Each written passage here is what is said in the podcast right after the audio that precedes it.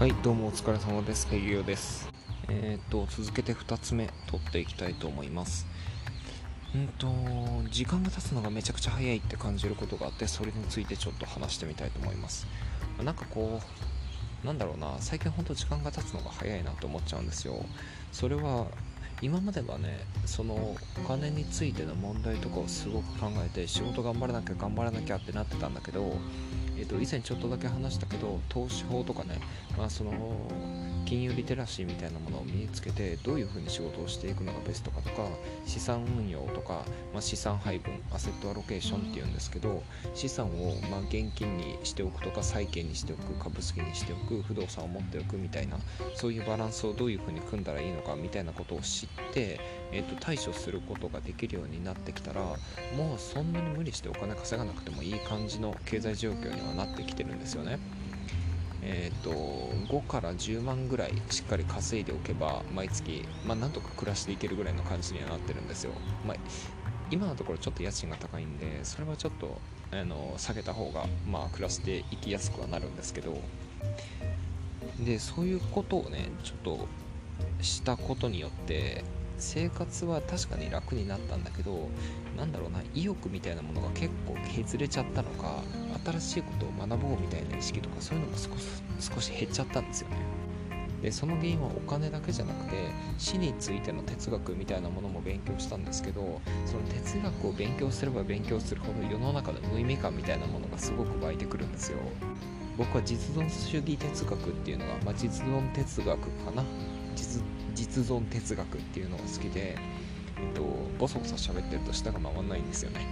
すいません。えっと、実存哲学っていうのが好きで、ニーチェとかね、えっと、キルケゴールとかハイデガーとか、そういう人たちの、えー、考え方っていうのを勉強するんですけど、ニーチェはそういう世の中の無意味さみたいなものを知ってしまったらその後末人っていう状態になっちゃうよっていう話をしてるんですよその末人っていうのは何なのかっていうとえっ、ー、とまあ単純に無意味だから何やってもダメだよねみたいな言っちゃえばニヒリズムですよね。そのニヒリズムに陥っちゃうからそういうのはちょっとまずいよねっていう話をニーチェはしてるんですよね。でニーチェはその無意味無意味であるっていうことを前提にしっかりとそれを理解した上で自分の価値観っていうものをしっかり定義してその無意味だけど自分はこれが好きだこれをやりたいっていうのをしっかり見つけてそれをその価値観を貫いて生きていくっていうそういう状態を超人って呼んだんですよね。でそういった生き方いいよねみたいな話をニーチェはしてるわけですけどこれがなかなか難しいんですよね。で僕は結婚もする気が全然なくてで人付き合いに対してもあんまりこう意欲的に取り組むタイプじゃないんですよね。むしろ人といると疲れちゃうので。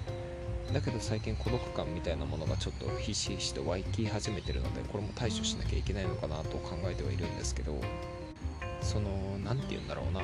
こういう生き方自分が世間とはちょっと違う生き方をするよって決めたところでそれを貫くのってなかなかやっぱ大変なんですよね。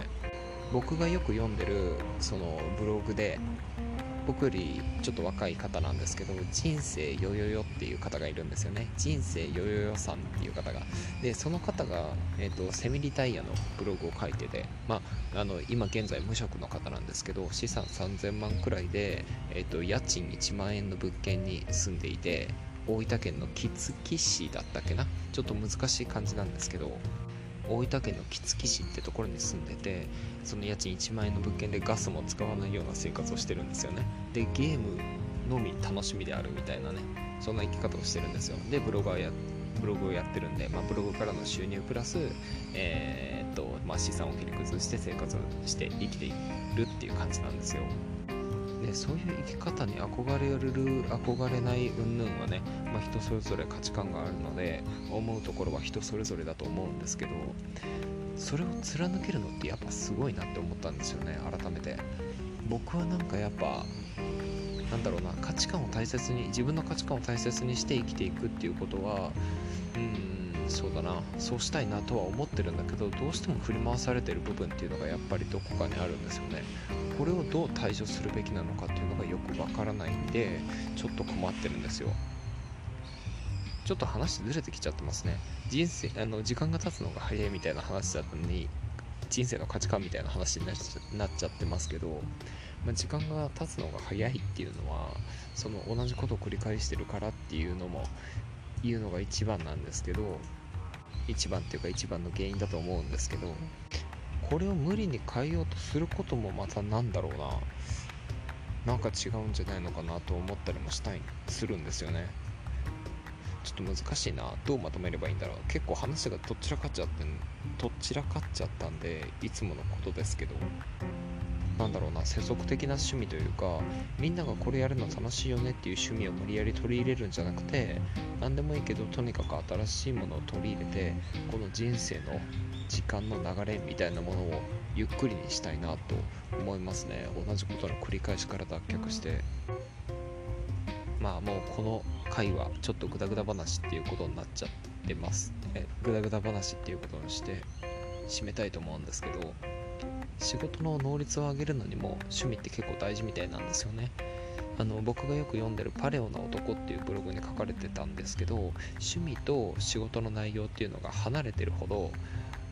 その仕事のパフォーマンスっていうのが上がるらしいです。これは多分脳がすっきりリセットするからだろうみたいなね話が書かれてあったんですけど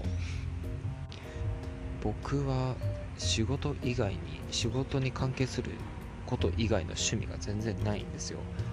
まあ、絵を描いたりとか漫画読んだりとかアニメ見たりとかドラマ見たりとかっていうことばっかりやっててでまあドラマとかアニメ見てる時漫画読んでる時っていうのは結構まあ頭すっきりしてるとは思うんですけどそれでもやっぱ関係性はそれなりにあるわけですよね。そうなると何かしらこう自分の作品に活かせないかみたいなことをどっかで考えてるのかもしれないですし、まあ、自分はそこまで考えてる意識はあんまりないですけどまあ、たまに見てるものから思いついて作品を作ったりすることもありますからね。やっぱ考えてるんだろうなと。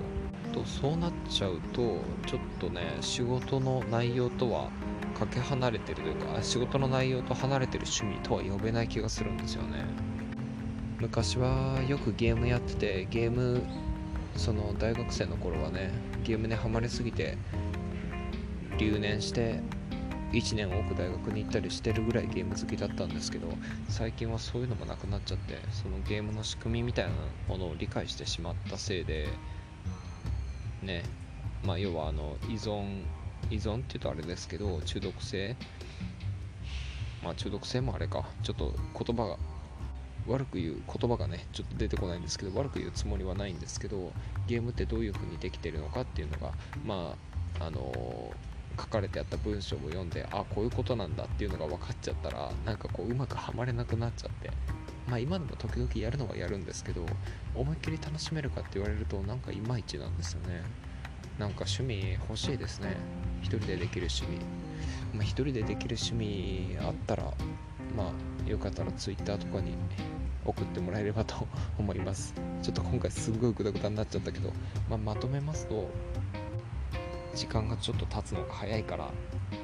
新しいことを取り入れていきたいなと。無理やり人の趣味に合わせるとか人の価値観に合わせて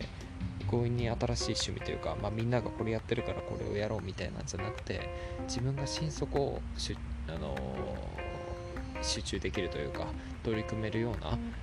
仕事とかけ離れた気晴らしになるような趣味を見つけていきたいなとまあそんな感じで終わりたいと思います。お疲れ様でした。ペリオでした。